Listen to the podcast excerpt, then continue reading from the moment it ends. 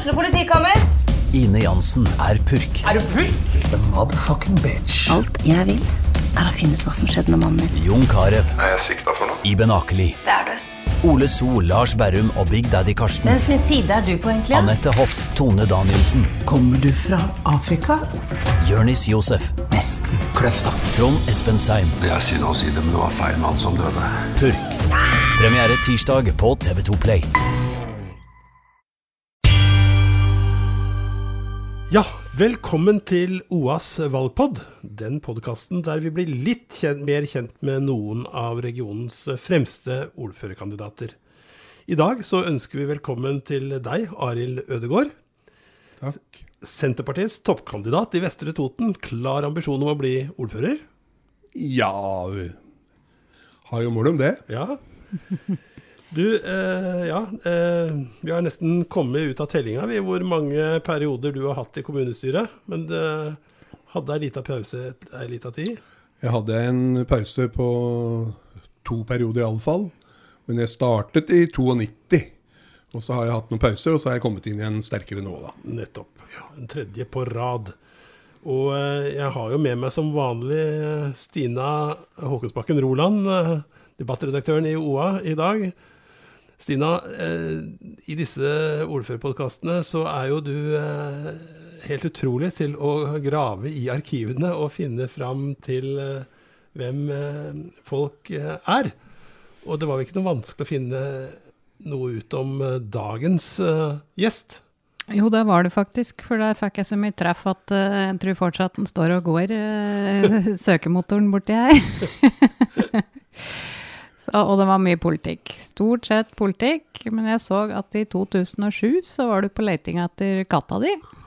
Hadde forsvunnet mellom eh, Stenberg og Slettanstand. Katta mi.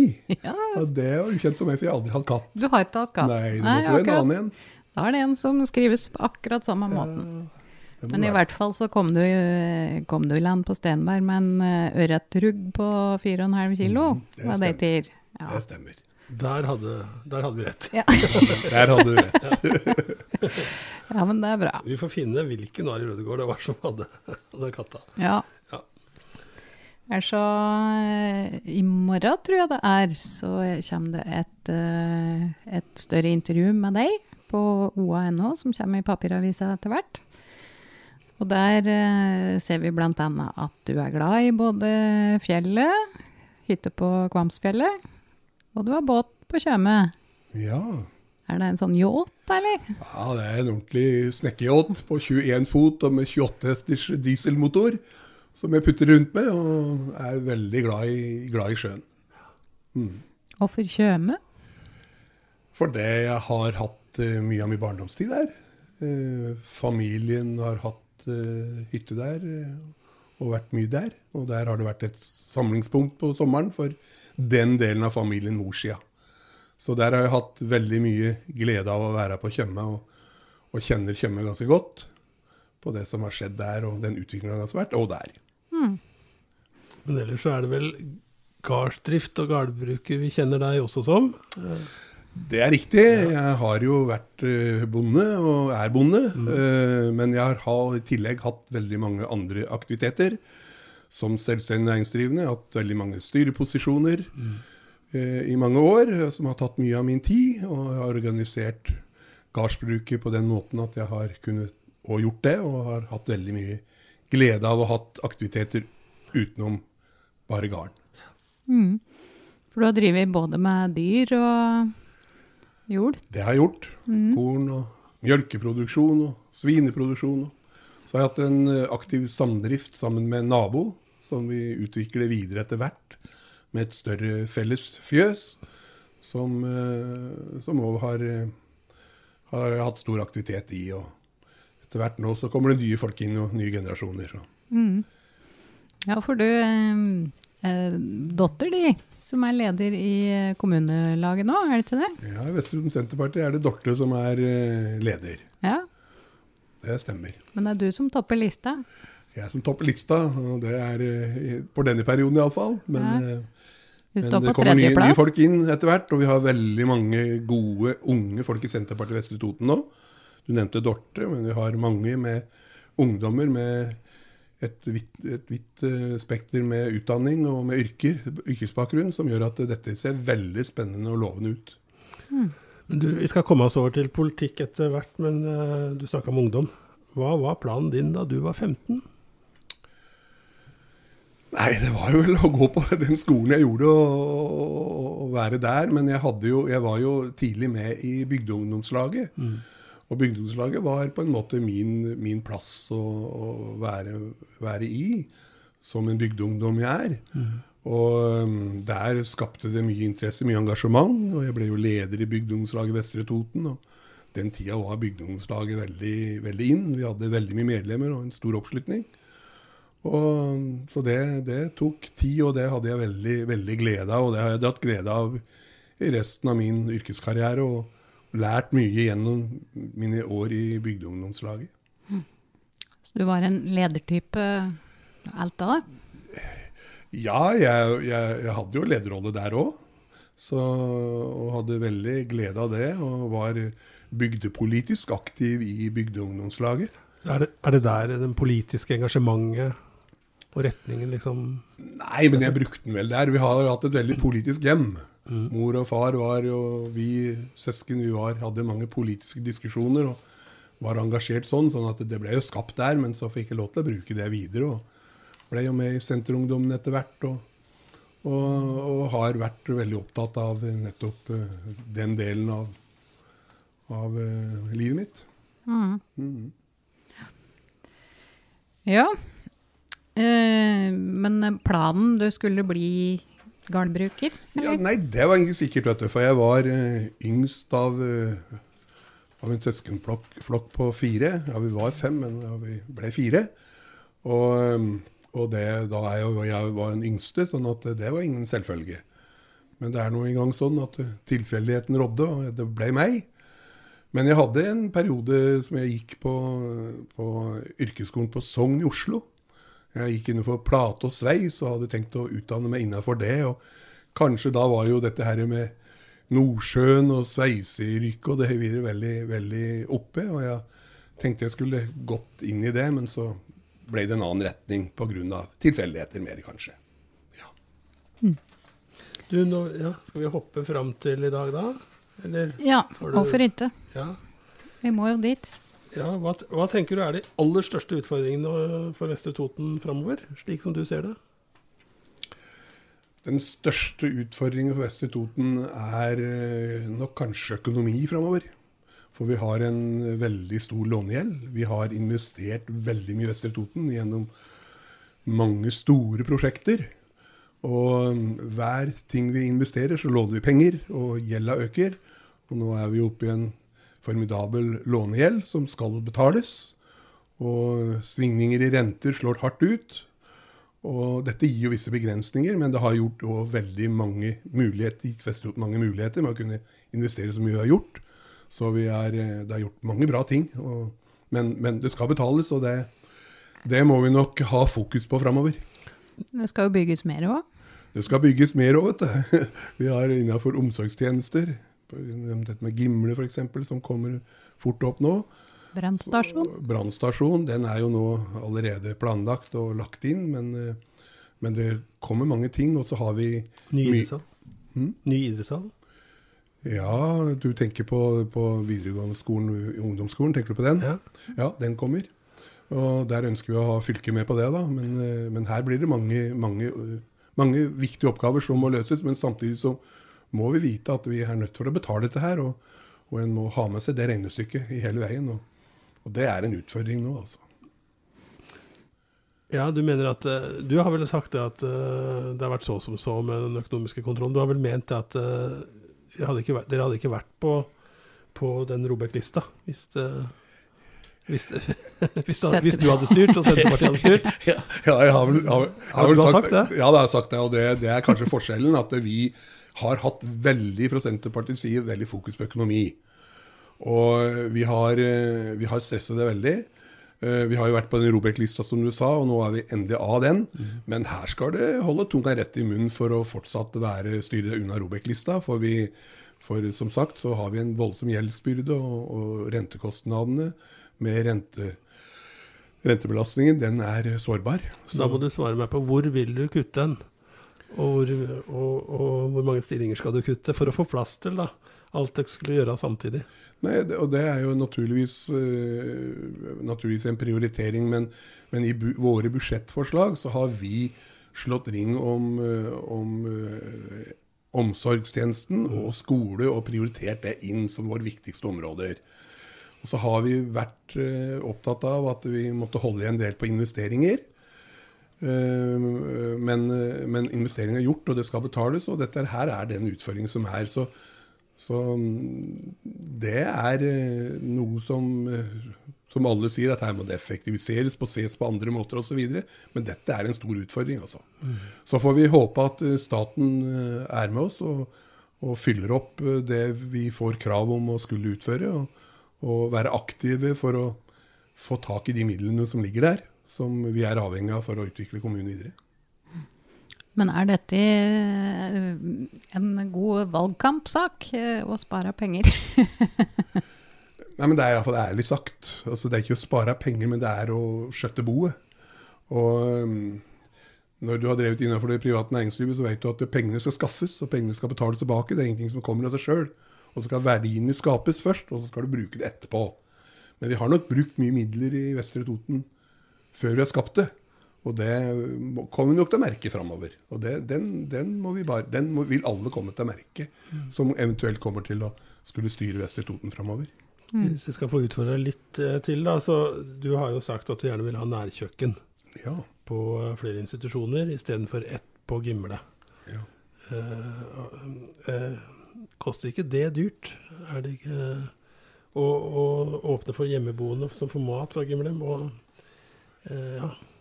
Vi har sagt at vi ønsker nærkjøkken på to plasser, på, på Raufoss og på mm. Gimle. Mm. På institusjonene våre. Og det begrunner vi med at det er mye god helse i god mat. Og vi får en befolkning som setter helt andre krav framover til bl.a. mat enn det kanskje forgjengerne våre har gjort, pga. at vi lever i anna tid. Og dette med mat og, og god velvær og god helse, det henger jo sammen. Så vi bestrider jo at dette skal behøve å bli et dårligere regnestykke enn å lage et sentralt kjøkken der du skal mm, lage mat for flere dager og pakke inn i plast, og så varme opp igjen og servere. Vi ønsker en annen modell på dette her, og har bedt om å få utrede det. Så det er i utredningsfasen foreløpig, men vi har aktivt spilt inn i, i valgkampen. Og, og, det morsomme med det er jo at uh, regjeringen vår har jo støttet opp under dette her og sier at dette er veien å gå.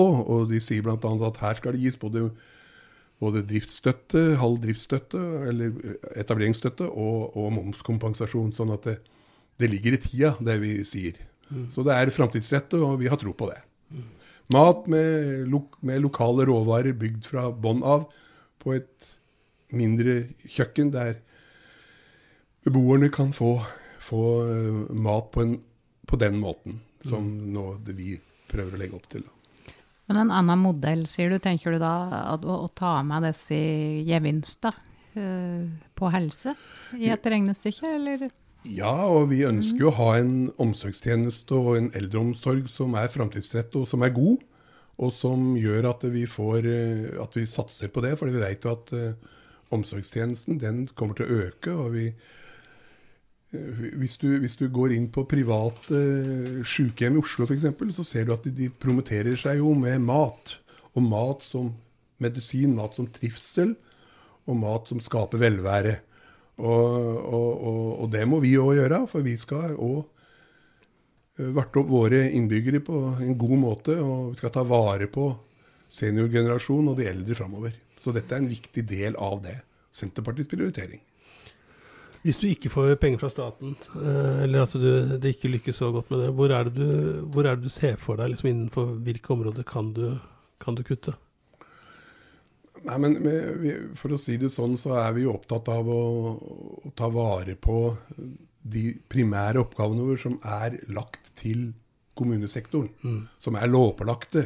Mm. Så det er jo de ikke lovpålagte oppgavene som må da fire, mm. og få mindre av felleskaka enn de som er lovpålagte, og som vi primært må ta oss av. Så uten å gå inn på mer detaljer på det, så er jo den retningen vi tenker. Mm. Ja. Eh, Raufoss Badeland. Han begynner bare å flire, vet du. Det setter folk pris på, gjør de ikke det? Jo, det er blitt veldig bra, vet du. Men nå tenker dere på badeland. Det heter jo ikke badeland. Nei, nei. Men du tenker på det gamle badeland som ble bygd, og den historia rundt det. Og den kommer jo jeg da som fersk politiker midt oppi. Og dette var jo et stridsspørsmål da. Og ikke minst i Senterpartiet var det det. Og dette var et badeland som skulle koste kommunen 50 000 kroner. Det var det som var historien på det, og det ble presentert sånn. Og rådmannen gikk høyt på banen, og ordføreren gikk høyt på banen, og det var ikke måte på hvor lønnsomt dette skulle bli. Og så ble det jo et skikkelig mageplask økonomisk, som satte spor. Og KLP var inne i bildet, Sparebanken var inne i bildet. Og jeg var veldig aktiv for å prøve å få de til å ta sitt ansvar i dette her. Både KLP og, og Sparebanken. Men vi ble sittende med alt aleine, med store driftsunderskudd og en kjempeøkonomisk belastning. Og, men, men det var jo da å brette armene opp og prøve å finne løsninger på å videreutvikle det på en måte. For å, for å forsvare dette her. Ta det inn i skolesvømming, bl.a. Og, og, og, det, og det mangelfulle med det var jo at det var ingen svømmehall der. Det var bare et badeland. Lekeland. Så ble jo det bygd etter hvert. Og nå, nå er det jo veldig attraktivt tilbud. Men det, har jo, det koster jo mye penger hvert eneste år. Vi subsidierer driften der hvert eneste år. For altså selve driftsresultatet, sett bort ifra kapitalkostnader, det går omtrent til null. Og så dekker kommunen da alle driftskapitalkostnader over eget budsjett. Så det gikk helt annerledes enn vi trodde, men nå er det et kjempeflott tilbud på Vestre Toten. Det er vi alle enige om. Mm. eh, Dette var jo noe som, eh, som dominerte litt i den tidlige delen av søket, da, kan du si, i arkivet vårt. Når jeg søkte på navnet Og da lurte vi på om du tenkte på at eh, det var greit Skulle vi vært det foruten, liksom? Du ser på det i dag. Nei, men, men, du sier men, ikke det. men altså, Du forut, det er altså, det er veldig viktig at forutsetninga du gir for prosjektet du setter i gang, holder i hop. Og ikke går ut med luftslott, men sier som det er. Og når det gikk så gærent i forhold til det, de forutsetninger som var gitt, så er det klart, da kom jeg midt oppi den saken. Og det var jo uro i Senterpartiet rundt denne saken, og det sto jo på én stemme vet du, i kommunestyret for at det skulle bli gjennomført. Og du overkjørte jo fylkesmannen og hele greia, så det, det var litt av en sak, altså. Så, så den skapte en del røre, og når du da som fersk politiker kommer midt oppi det, og jeg har jo lett for å si hva jeg mener, så da ble jo det lagt merke til. Du har gravd litt mer. 99 fant du Ja, I 99 så så jeg Da hadde det vært landsmøte. Og da hadde det vært noen eh, endringer i ordlyd eh, i politikken.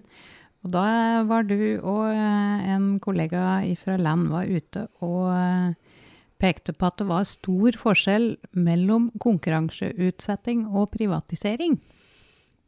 Vi sa at å konkurranseutsette tjenester som har vært utført av det offentlige før, det er å ha ei hand med på rattet.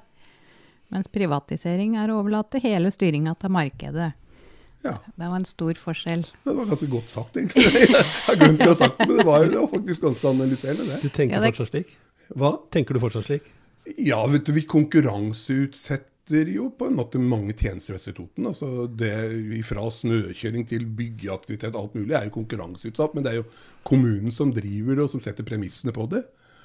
Og det er noe annet enn å la private aktører ta over hele pakka. Det er klart det er det. Der du f.eks. skulle ha en privat sykehjem der en tok over alt. Det er noe helt annet enn at kommunen bygger et sykehjem, konkurranseutsetter bygginga av det, og så drifter det sjøl. Så det er forskjell på det. Så ja, det var ganske godt sagt, egentlig. Nå, eh, Arbeiderpartiet er jo litt på det at valget i år det handler òg litt om privatisering, og eh, særlig innen helse og omsorg. Eh, litt kanskje også barnehager, men der er litt mer sånn diffust, kanskje.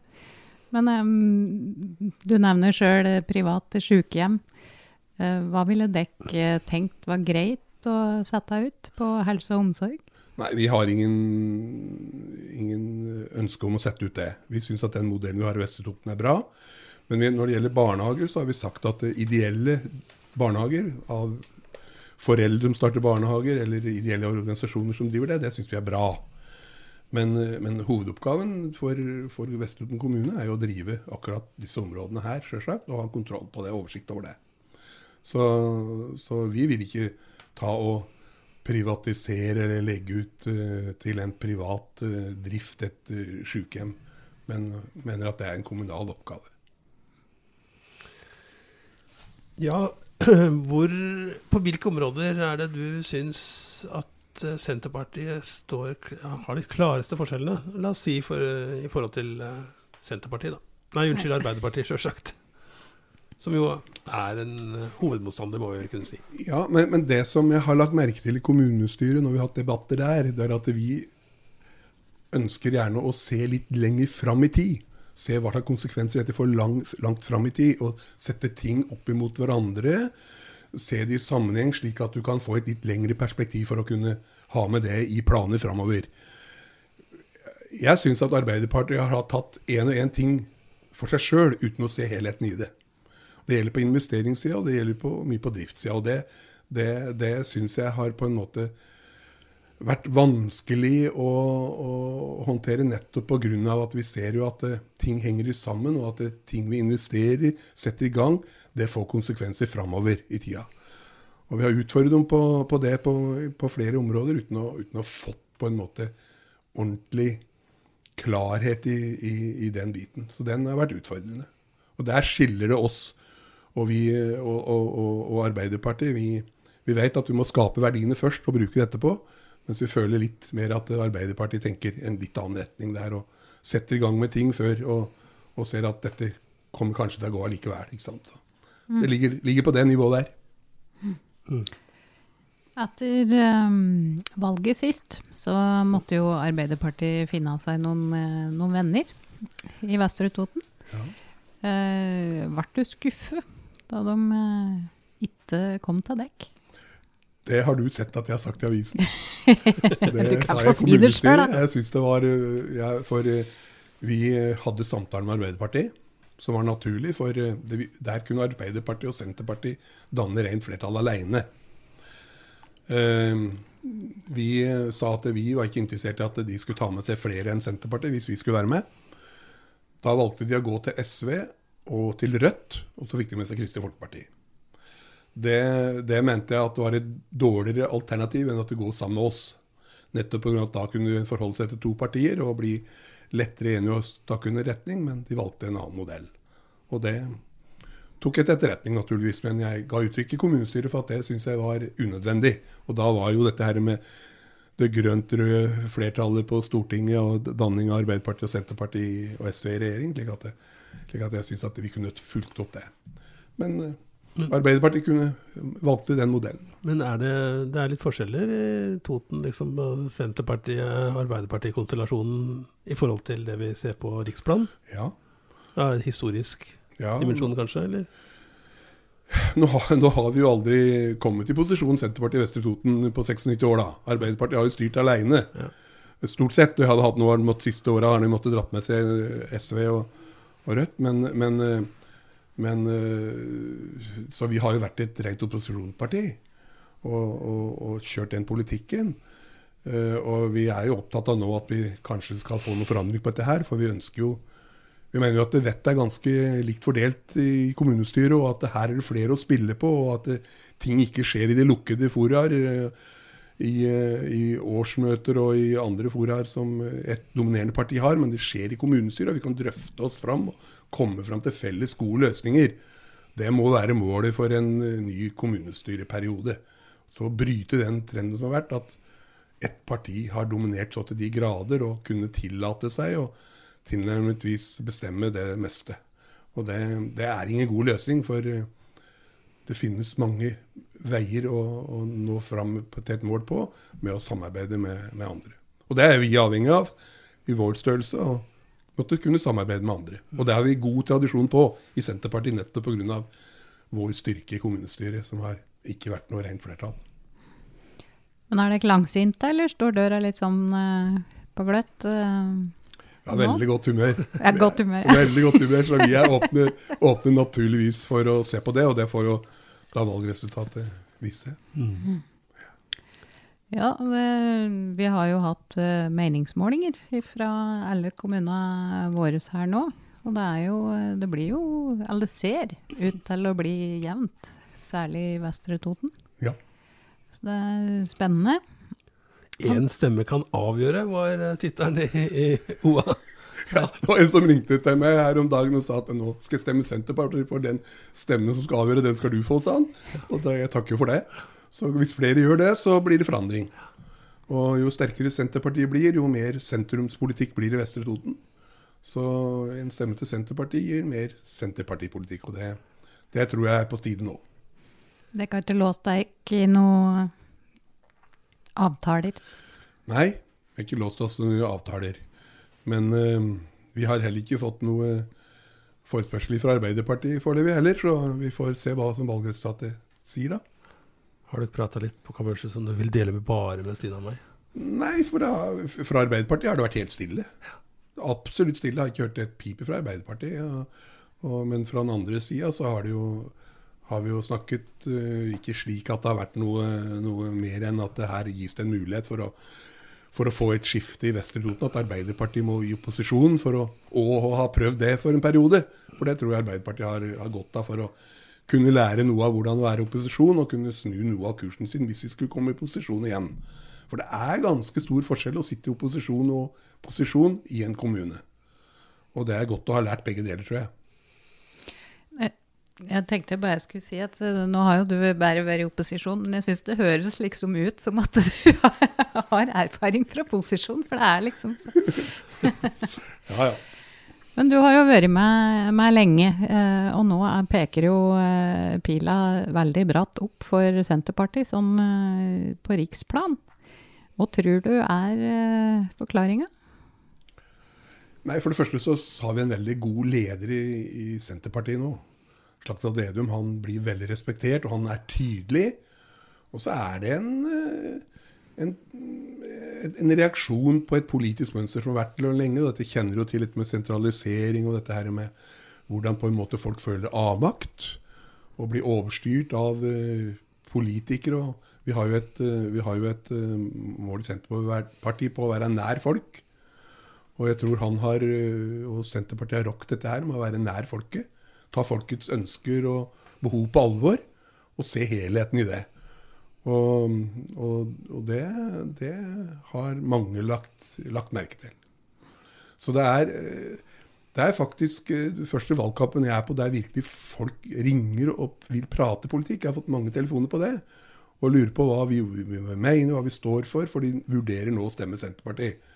Og det er jo veldig hyggelig å, å, å merke. Og så får en jo se hva valgresultatet blir, om det, om det faktisk gjør det. Det gjenstår å se. Så vi er veldig ydmyke på på galluper og hva som er der, og avventer valgresultatet. Men det er alltid moro å ha medvind.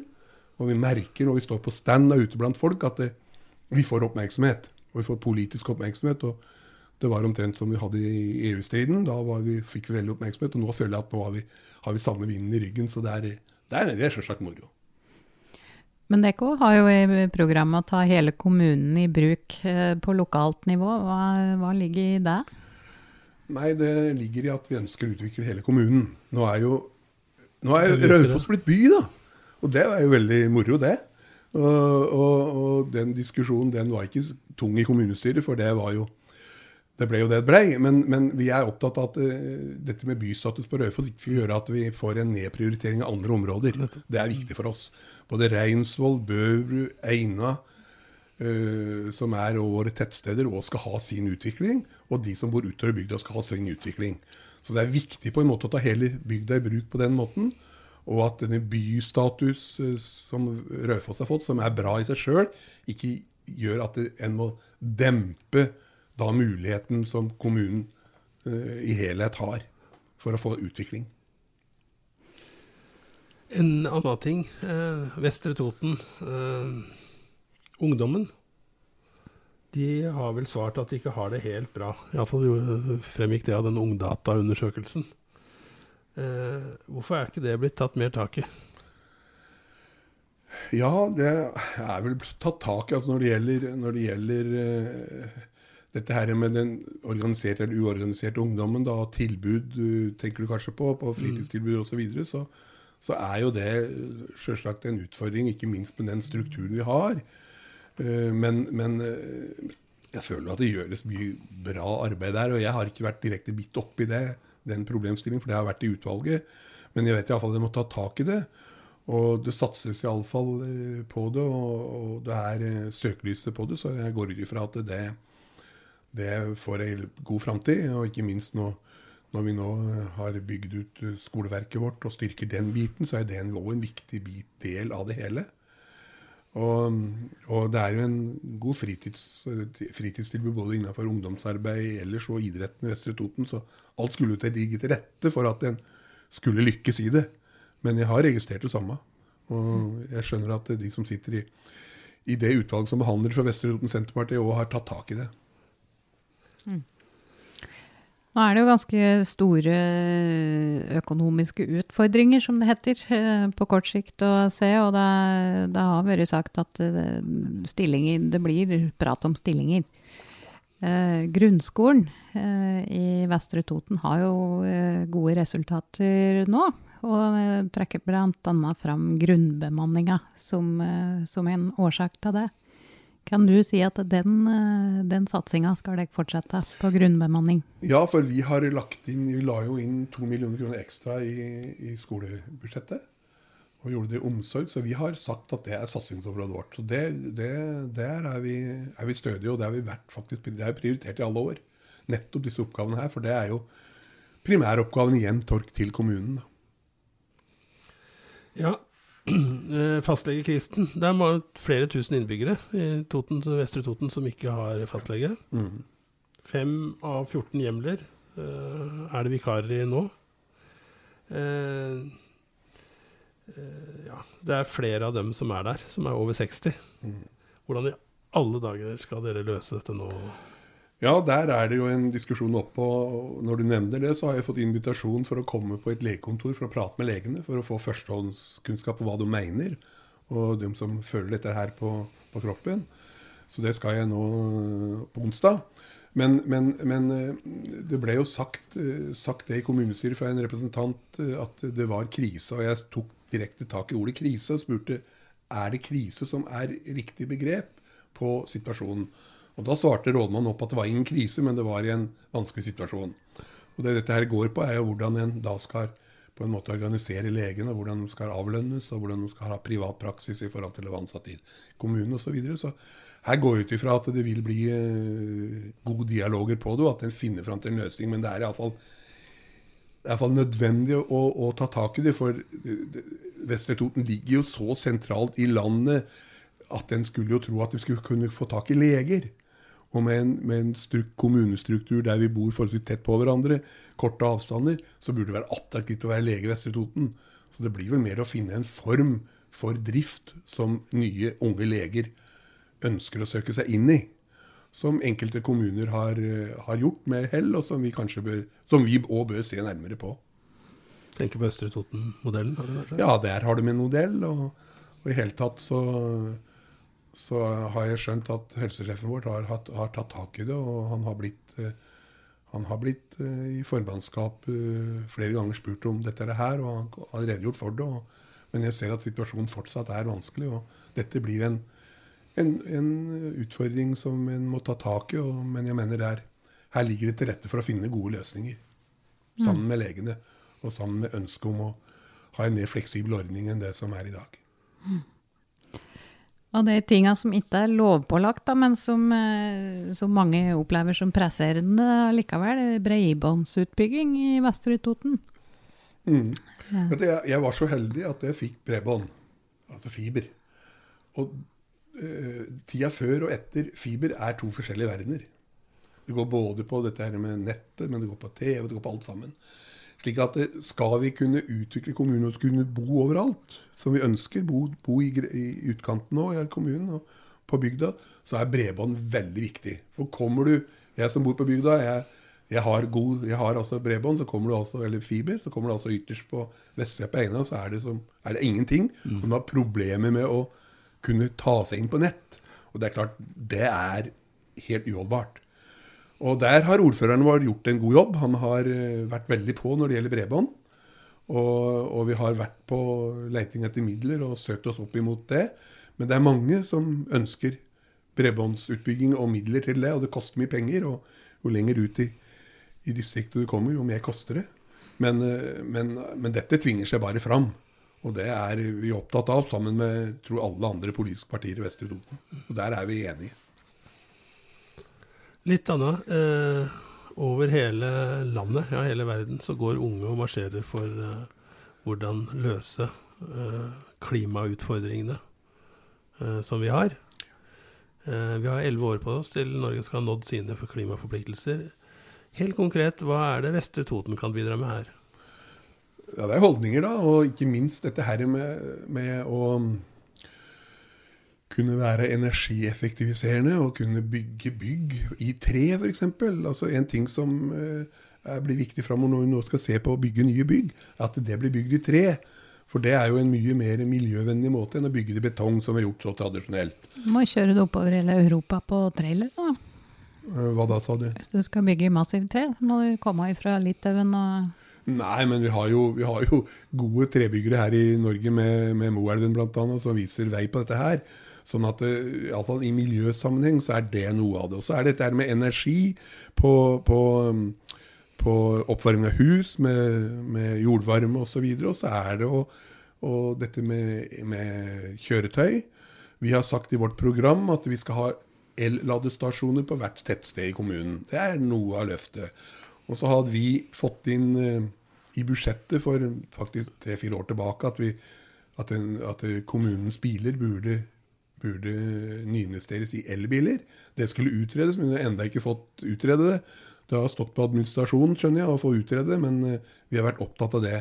Så hele den miljøpakka som, uh, som må komme, og som vi må ta på alvor i Vestre Toten, så, så, er det slike ting det går på, som alle andre kommuner òg må, må innrette seg etter. og det er Tror du det er kostnadsdrivende?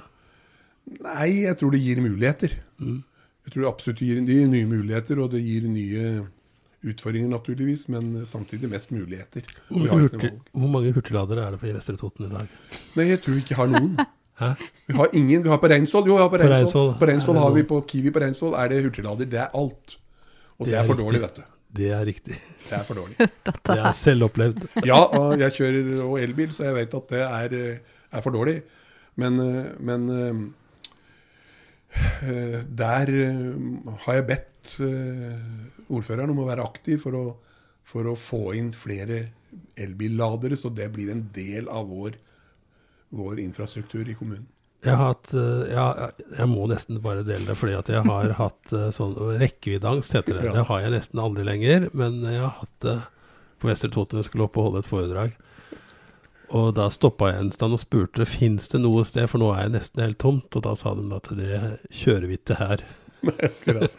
Men det kommer Vestertoting over til å gjøre, det er jeg helt sikker på. Det er bare tidsspørsmål. Og, og, dette her med litt motstand mot elbiler, det, det tror jeg bare slokner etter hvert. For det er framtida. Mm. Apropos framtida, eh, Innlandet.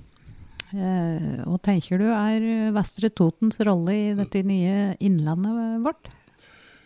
Vet du, vi, vi kaster jo fram eh, forslaget om å kalle Vestre Toten for industrihovedstaden. Mm.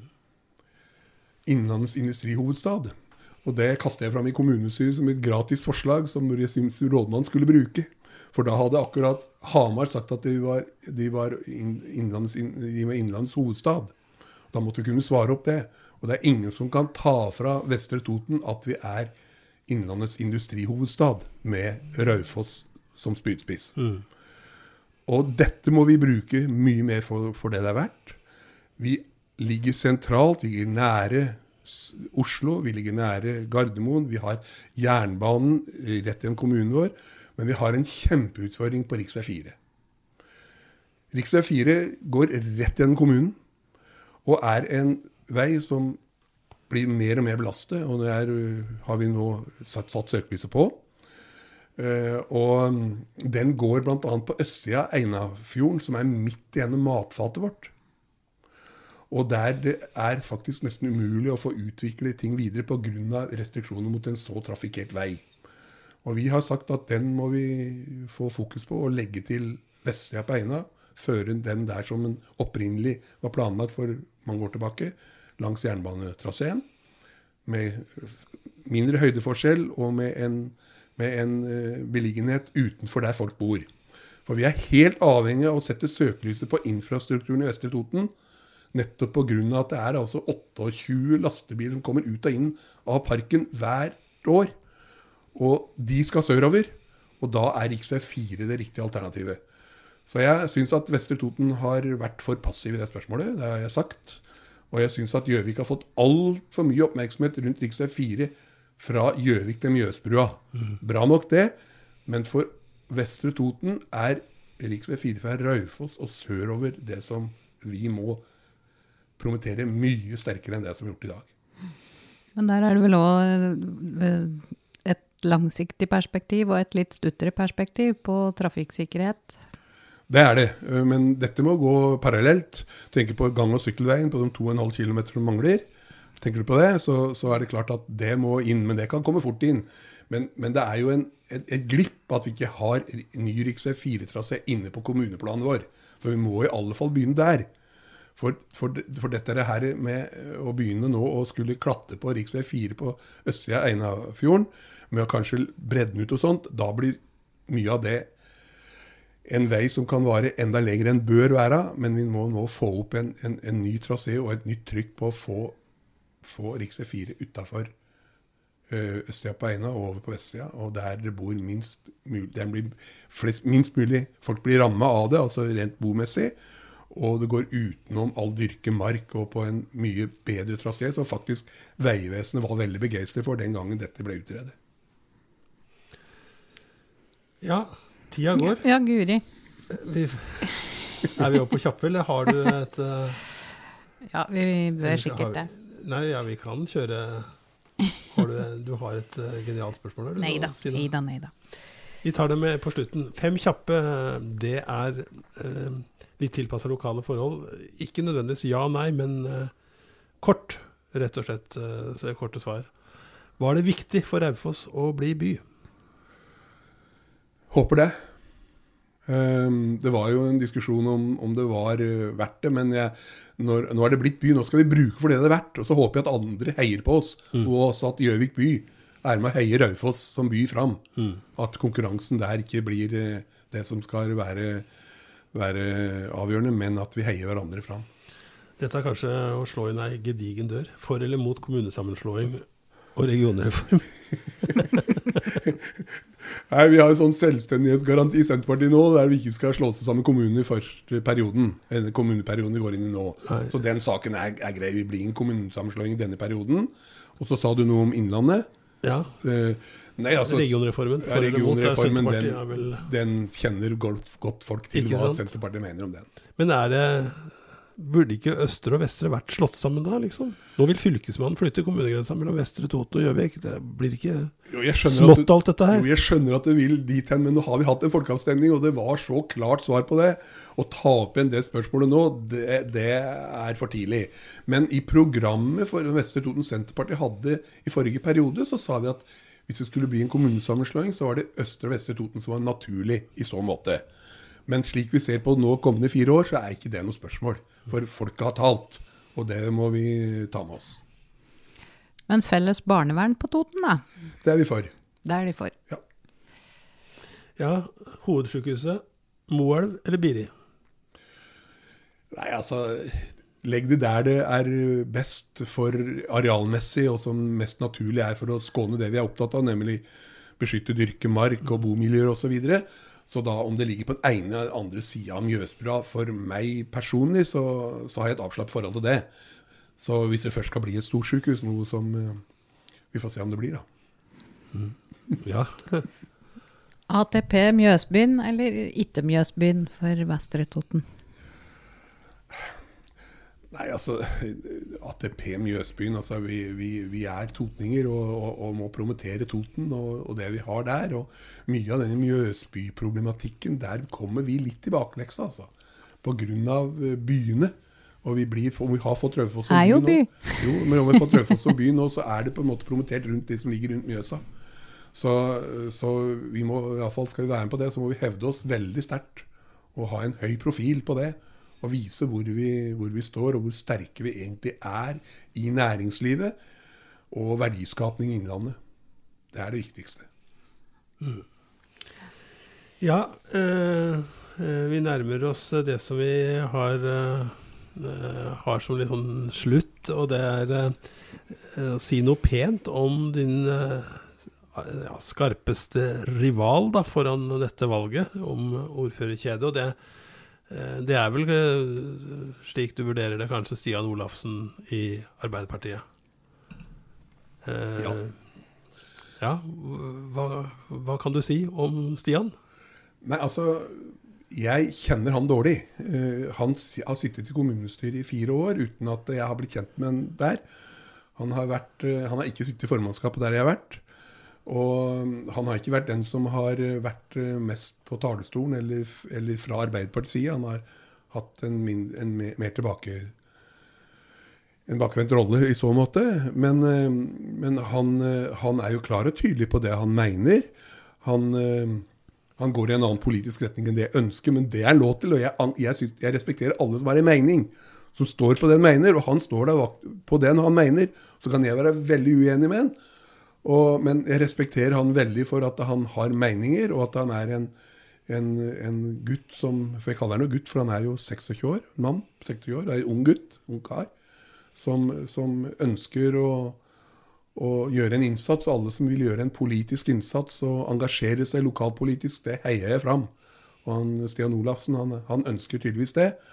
Og da, uansett hvordan ordførervalget går, så vil han både han og jeg være med i kommunestyret. Så da blir det spennende å bli mer kjent med. Og han har en imponerende kunnskap om Elvis Presley. Har du fått med deg det? Ja, jeg har fått med meg. Men vet du, jeg skal fortelle deg en ting. Jeg var, eh, I 76 så var jeg i USA. Ja.